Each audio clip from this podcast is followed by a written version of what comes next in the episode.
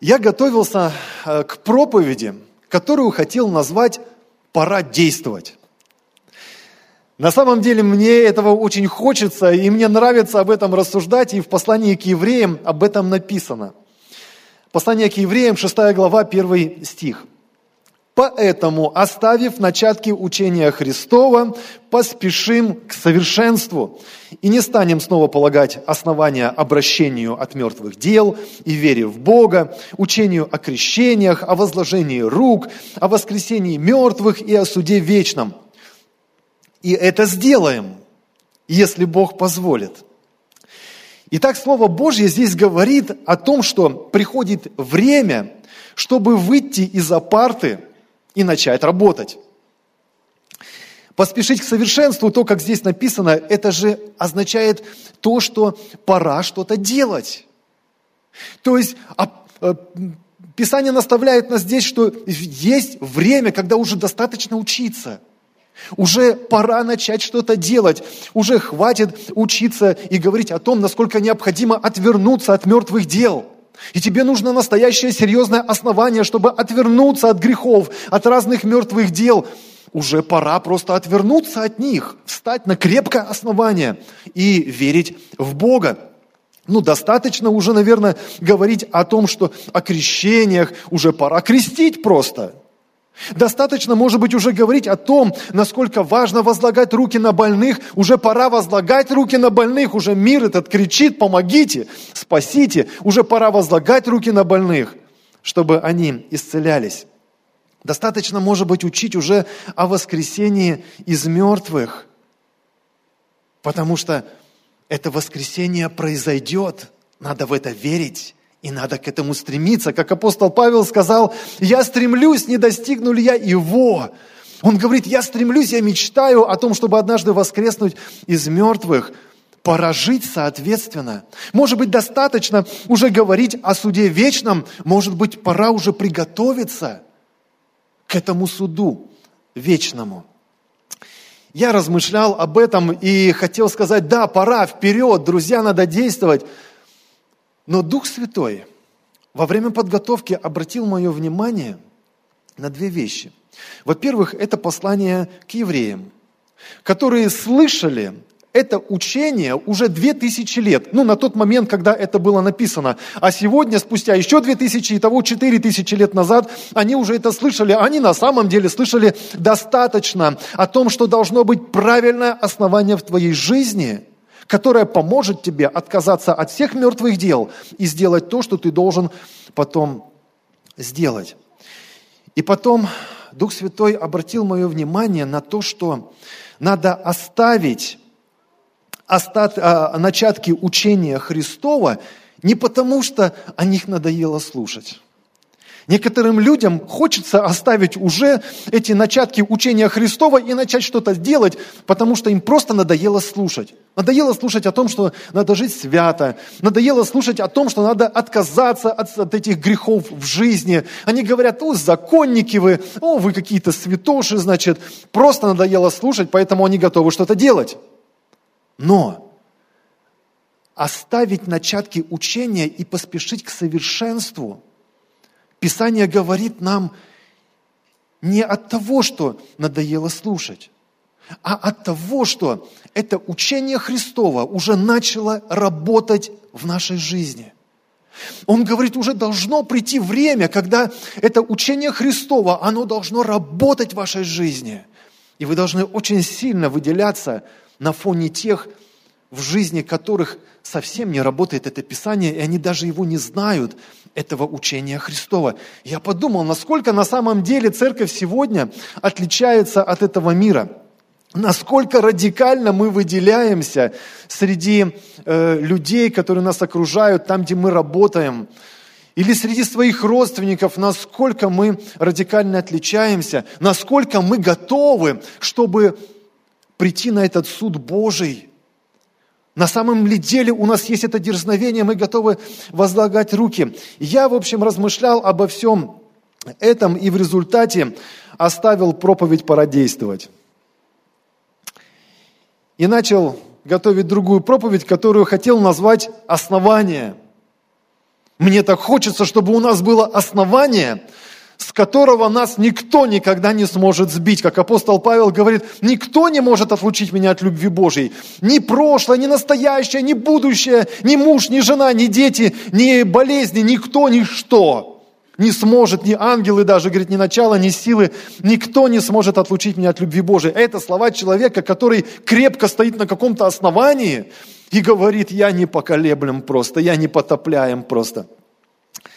И мне хотелось говорить об этом основании, но когда я обозначил название проповеди, наши э, братья из медиаслужения сказали вообще непонятно о чем.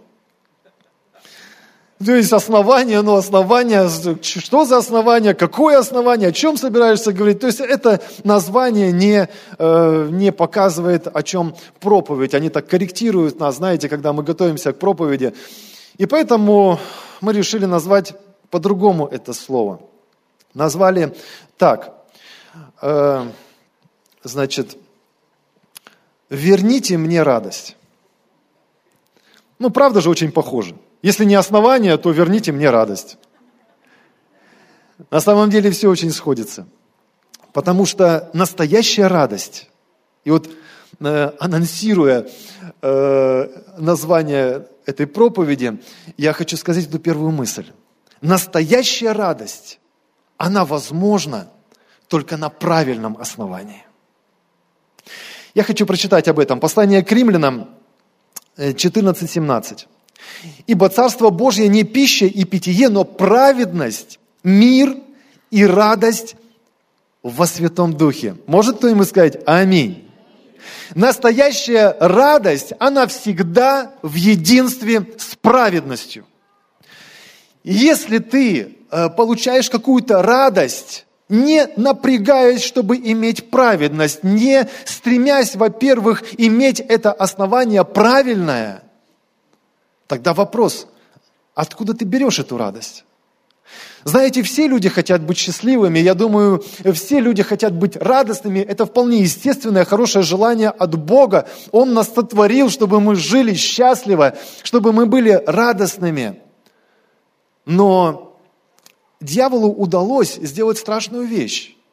Предложить другое основание, предложить удовольствие в грехах – предложить удовольствие в какой-то власти, в пиаре себя, в гордости, а не в правильном положении перед Богом. И в результате люди, не стремясь к праведности, а все-таки оставаясь с этим желанием, с этой необходимостью быть счастливыми и радостными, они где-то ее ищут.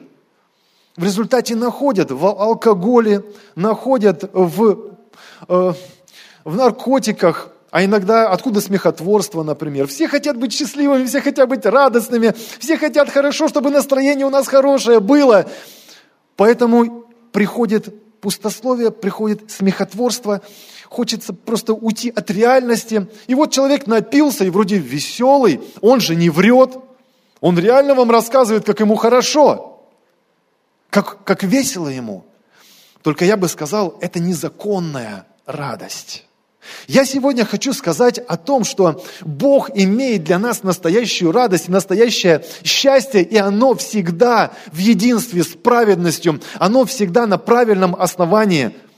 И все остальное называется сворованной радостью, называется не настоящей радостью. Итак, настоящая радость и настоящий успех приходят на правильное основание. Аминь. Я хочу пример привести вам Ветхий Завет – Бог заключил завет с людьми, мы сегодня называем это Ветхий Завет, и там очень много примеров, которые подтверждают эту истину, которые подтверждают, что на самом деле, если ты находишься на правильном основании, ты просто непоколебим. Никто, ничто не может с тобой сделать. Первая заповедь. Кто помнит? Иисус потом напоминал эту заповедь, и эта заповедь всегда была у еврейского народа, как только они вышли из Египта. Послушайте, Второзаконие, 6 глава, 4 и 5 стих. «Слушай, Израиль, Господь Бог наш, Господь един есть». Это значит единственный. Нет другого подобного. Просто нет. Он единственный. Поэтому люби Господа, Бога твоего, всем сердцем твоим. Не оставляй для какого-то лже-бога, потому что настоящий Бог единственный. Поэтому ты можешь любить Его всем сердцем своим и всею душою твоею, и всем сердцем твоим, и всеми силами твоими. Аминь. Аминь. И знаете, что это означает? Это означало для еврейского народа следующее. Если у них все хорошо, если у них э, они под защитой, у, у них все хорошо, на них никто не нападает, у них все расцветает, это означало, что им надо идти к Богу и славить Его, и быть благодарными Ему за это. Но если у них что-то в жизни не получалось, если приходила война, если голод и еще какая-то катастрофа, то это означало, что им надо бежать к Богу. Потому что, по всей видимости, какие-то отношения с Ним нарушились, раз пришла беда, раз пришла какая-то проблема. И так и в первом случае, и во втором случае народу Божьему нужно было бежать к Богу. Почему? Ну потому что Он единственный. Но потому что ни в каком другом месте Бог говорил, вы не найдете ответа на свои нужды. Вы не получите ту радость, о которой мечтаете и которую жаждете, нигде в другом месте вы не найдете. Я единственный, говорит Бог. Бог есть един. Так много примеров. Друзья мои, мы имеем просто беспрецедентный, беспрецедентную историю э, вот этих отношений Бога с израильским народом. Ни в какой другой религии вы просто никогда этого не найдете, где Бог настолько бы открывал свои намерения, свои желания, являл бы свою силу. Нигде больше это невозможно найти. Но есть масса историй, которые подтверждают э, эту истину. И благодаря Ветхому Завету мы все это имеем. Я бы сказал, что Вообще Ветхого Завета, мне кажется, со, всем, со всеми его историями более чем предостаточно, чтобы верить, что Бог видит каждого человека, каждого своего сына, каждую свою дочь, где бы они ни находились, что бы с ними ни происходило, что бы ни происходило в обществе, что бы ни происходило в их семьях, что бы ни происходило в их личной жизни, как бы они не ошиблись, что бы вообще не было в их жизни, э, если их сердце, если сердце человека открыто для Бога, он видит такого человека на всяком месте. Начиная от царя, который, допустим, оказывался в каких-то обстоятельствах, где другие цари нападали на него, и он один чувствовал себя одиноким, он царь, кто поможет ему из его народа, он царь, он представитель, э, значит, народа и власти. К нему обращаются за помощью, и вот обстоятельства сужаются, и против него выступают другие цари которые превосходили его во множество-множество раз. И не было никакого выхода. Но если этот царь смирялся перед Богом, обращался к пророкам, обращался к Богу, и Господь давал ему сверхъестественные выходы. То вдруг э, ночью у врагов несколько десятков тысяч помирает, и до них доходит, о, по всей видимости, Бог израильский вступился за них, лучше нам уйти. И уходили. То вдруг приходит известие, что кто-то нападает на их страну, на их родину, и они опять вынуждены развернуться и уйти. Разные были варианты, но каждый царь, который обращался к Богу, получал ответ – и независимо от того, царь это или бедная вдова, Бог видел каждого человека, который обращался к нему и верил его. Мне кажется, вообще, когда Бог смотрит на землю, то вот те сердца, которые горят верой, которые наполнены верой, мне кажется, они на фоне всей земли каким-то особенным цветом выделяются. Я думаю, как Бог может видеть вообще это? Как мог он видеть вот ту женщину, вдову из Сарепты Сидонской?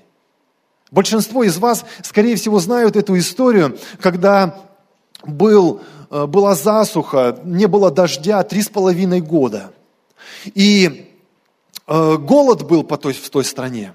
И Бог послал пророка Илию, чтобы тот пришел э, к этой бедной вдове. Я думаю, Боже, как ты ее увидел? Вы только представьте, женщина, которая вдова, у которой нет мужа, у которой сын еще есть, она должна о нем заботиться. В то время вдовы, ну, знаете, это были самые социально незащищенные люди. Вдовы и сироты.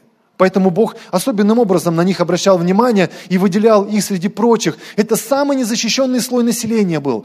И вот эта вдова, и с ней ее сын. Уже три года нет дождя на землю. Они просто голодают. Голодают все вокруг. Люди просто умирают сплошь и рядом просто от голода. И вот эта женщина со своим сыном, она собирает по крохам то, что у нее осталось. И когда пророк к ней приходит и просит у нее, дай мне кусочек хлеба, она четко знает, сколько у нее остается муки. Кто из вас знает, дорогие хозяйки, кто, сколько муки у вас? Сколько горстей муки у вас осталось в доме? Да, вам даже мысль, наверное, такая никогда не приходила подумать, сколько у вас вообще муки осталось с горстей в доме. Ну, закончится, пойдете, купите. Эта женщина четко знала, у нее осталась одна горсточка.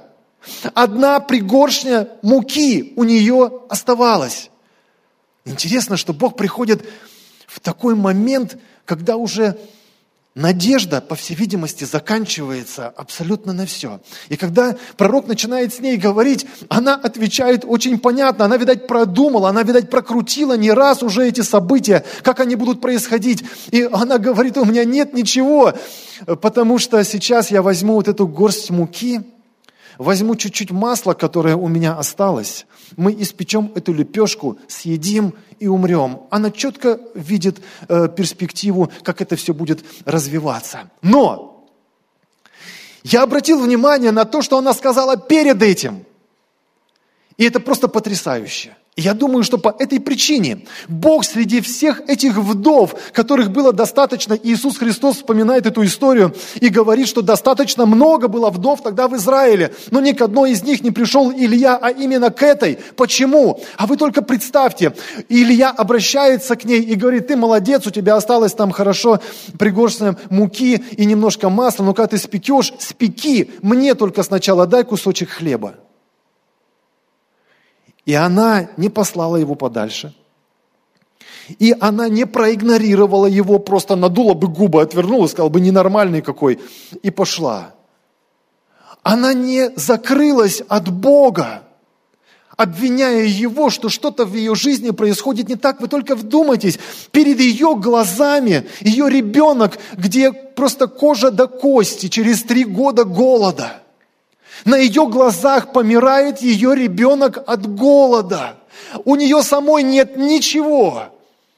Но когда приходит пророк и говорит, дай мне этот последний кусочек хлеба, мне сначала. Она говорит потрясающие слова. Можем мы показать это на экране? Это Третье Царство. И она говорит следующие слова. Жив ну, давайте дальше. Жив Господь Бог твой. Вы только вдумайтесь в это. Она все еще в ожидании. Она все еще в понимании, что Бог жив, что Он видит ее. Он знает, как помочь ей, хотя она не знает. Она, возможно, по этой причине уже не говорит, что Бог мой, потому что если Бог мой, где Он, в чем Он? Я просто помираю, сын мой помирает – но она говорит, я знаю. Скорее всего, она знала пророка Илью, потому что, ну, э, хоть и телевизора тогда не было, но пророка Илью, скорее всего, все тогда знали. И она понимала, что перед ней пророк, и она говорит, я верю, что Бог жив. Я его не понимаю. Я не вижу его в своей жизни сейчас, но я знаю, он есть. Я знаю, он жив, жив Бог твой, перед которым я стою. Я осознаю реальность, но я знаю, Бог жив. И Бог пришел в ее ситуацию. Я не знаю, можешь ли ты сравнить свою ситуацию, есть ли что-то подобное в твоей жизни на этом фоне.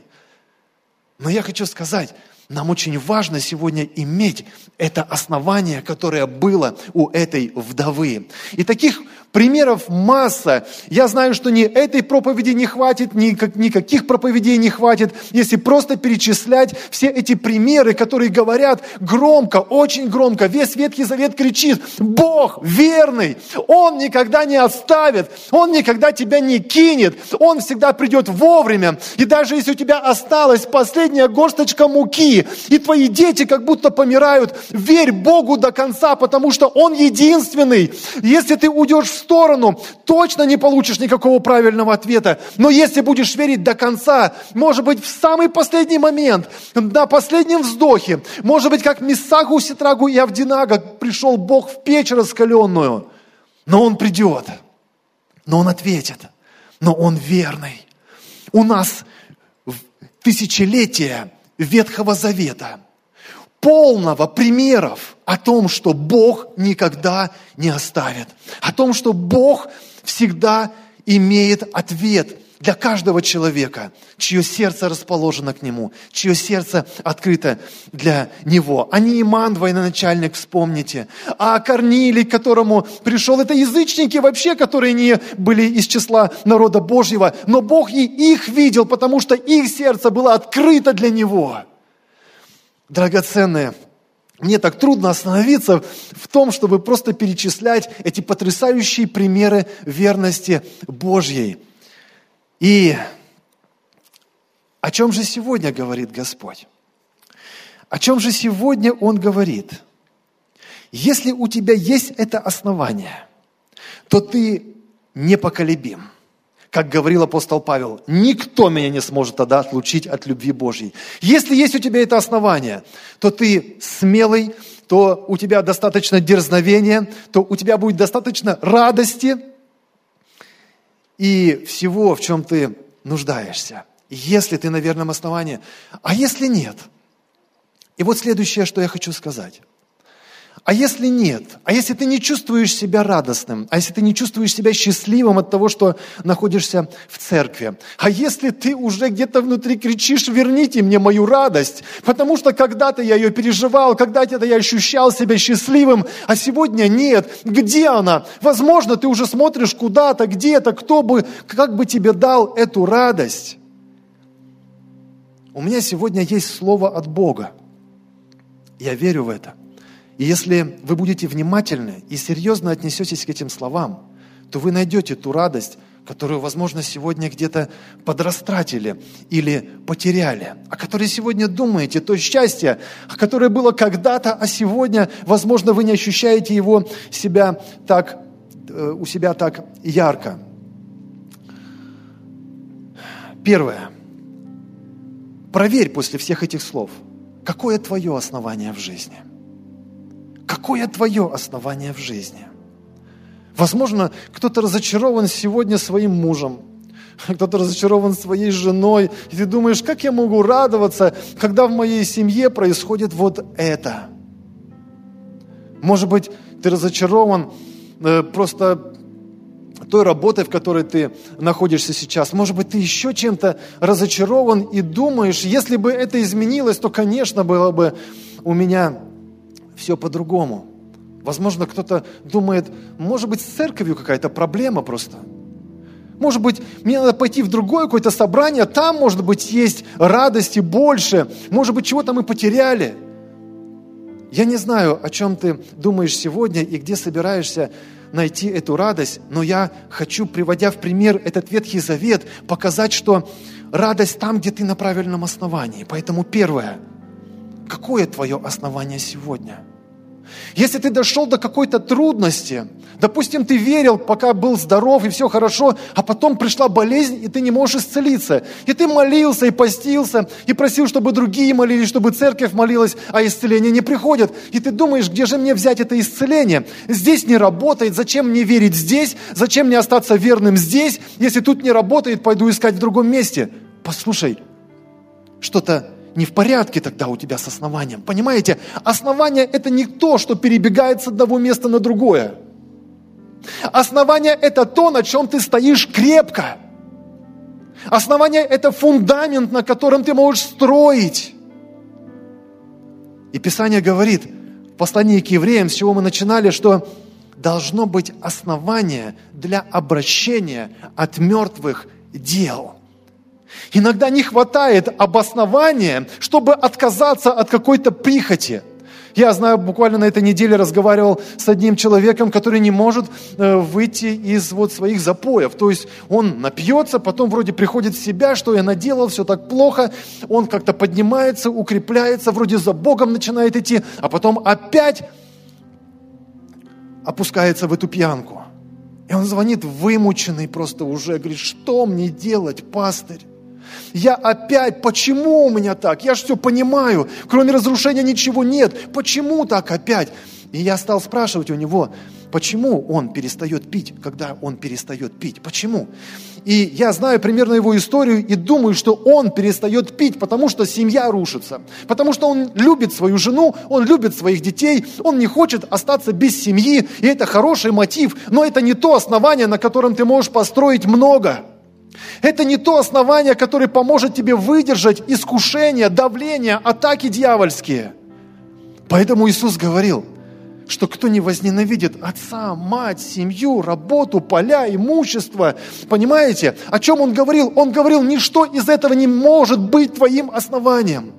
Только если твоим основанием является Иисус Христос, и ты ради Него отказываешься от чего-то, и ты строишь с ним отношения, и ты с ним мечтаешь, ты с ним планируешь, ты стараешься понять, куда он тебя направляет или не направляет, что он от тебя ожидает прямо сейчас.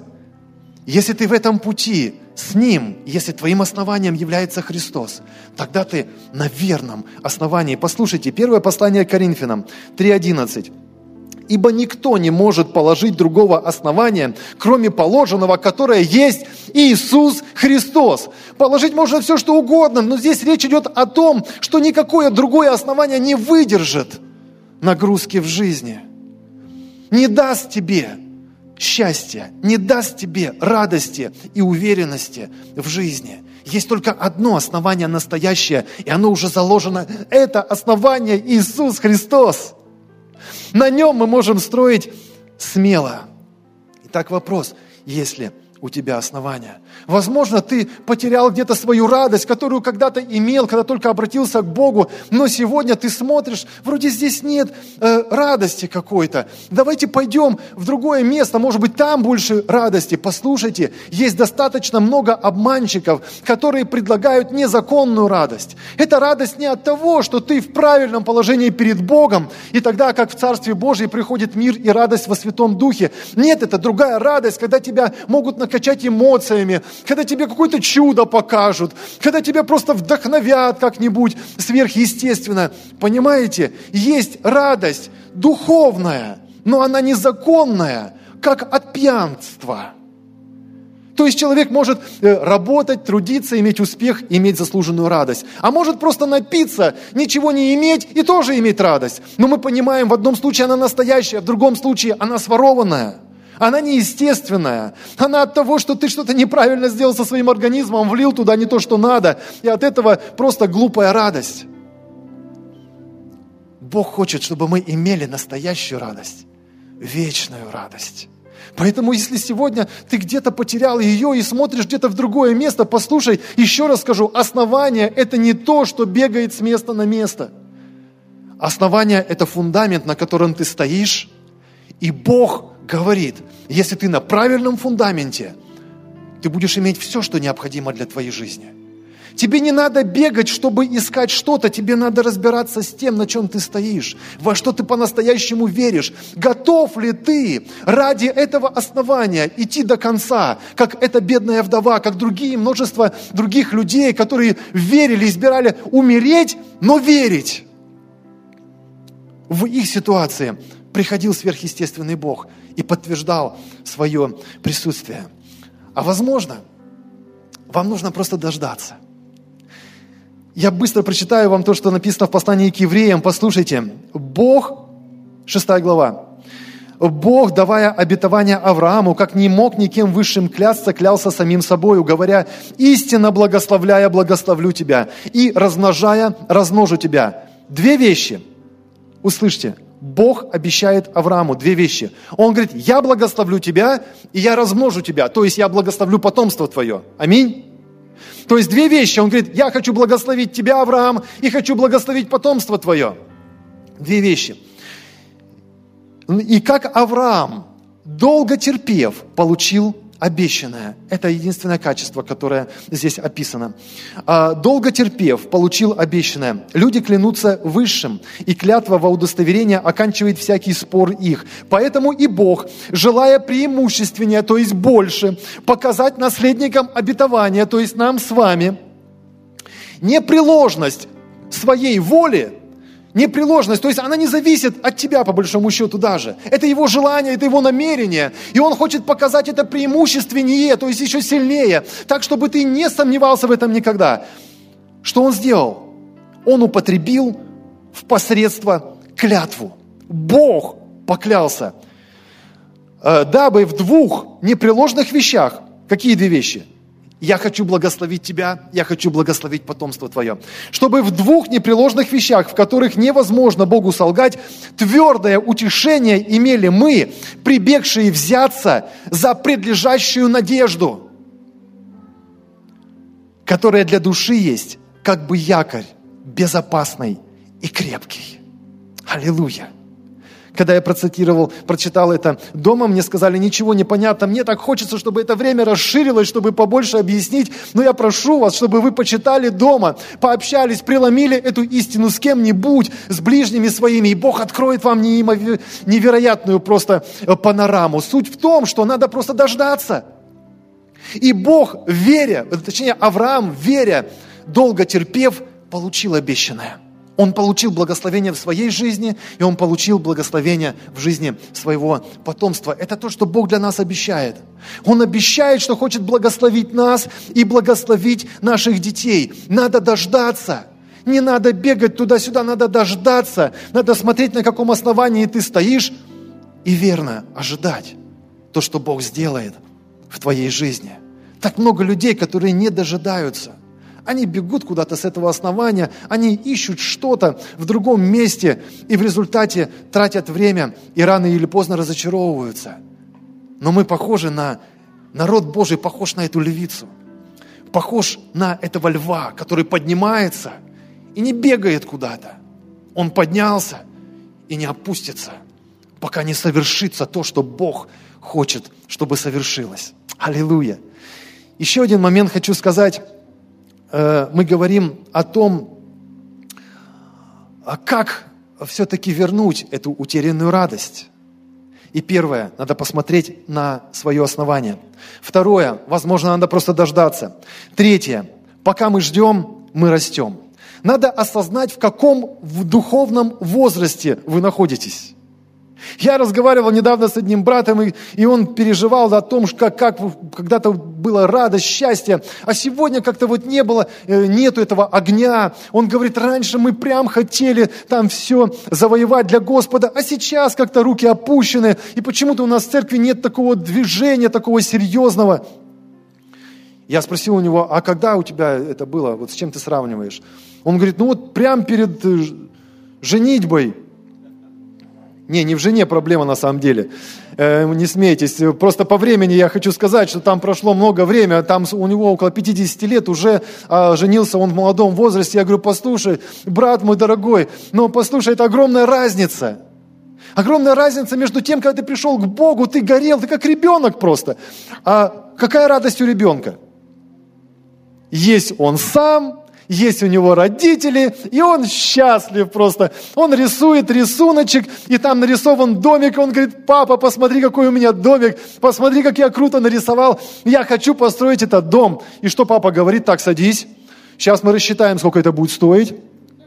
Так, посмотрим, ты думаешь, ты сможешь построить этот дом? Да нет, конечно. Папа умиляется, говорит, да какой ты классный, да какой крутой у тебя дом. И папа счастлив, и ребенок счастлив, все счастливы. Он побежал играться дальше, так? Представьте, ребенку 16 лет, и он приходит с этим же рисунком. Говорит, папа, какой крутой домик я нарисовал. Папа, наверное, подумал, что что-то пропустил в воспитании. А потом этот ребенок прибегает, ему 25 лет.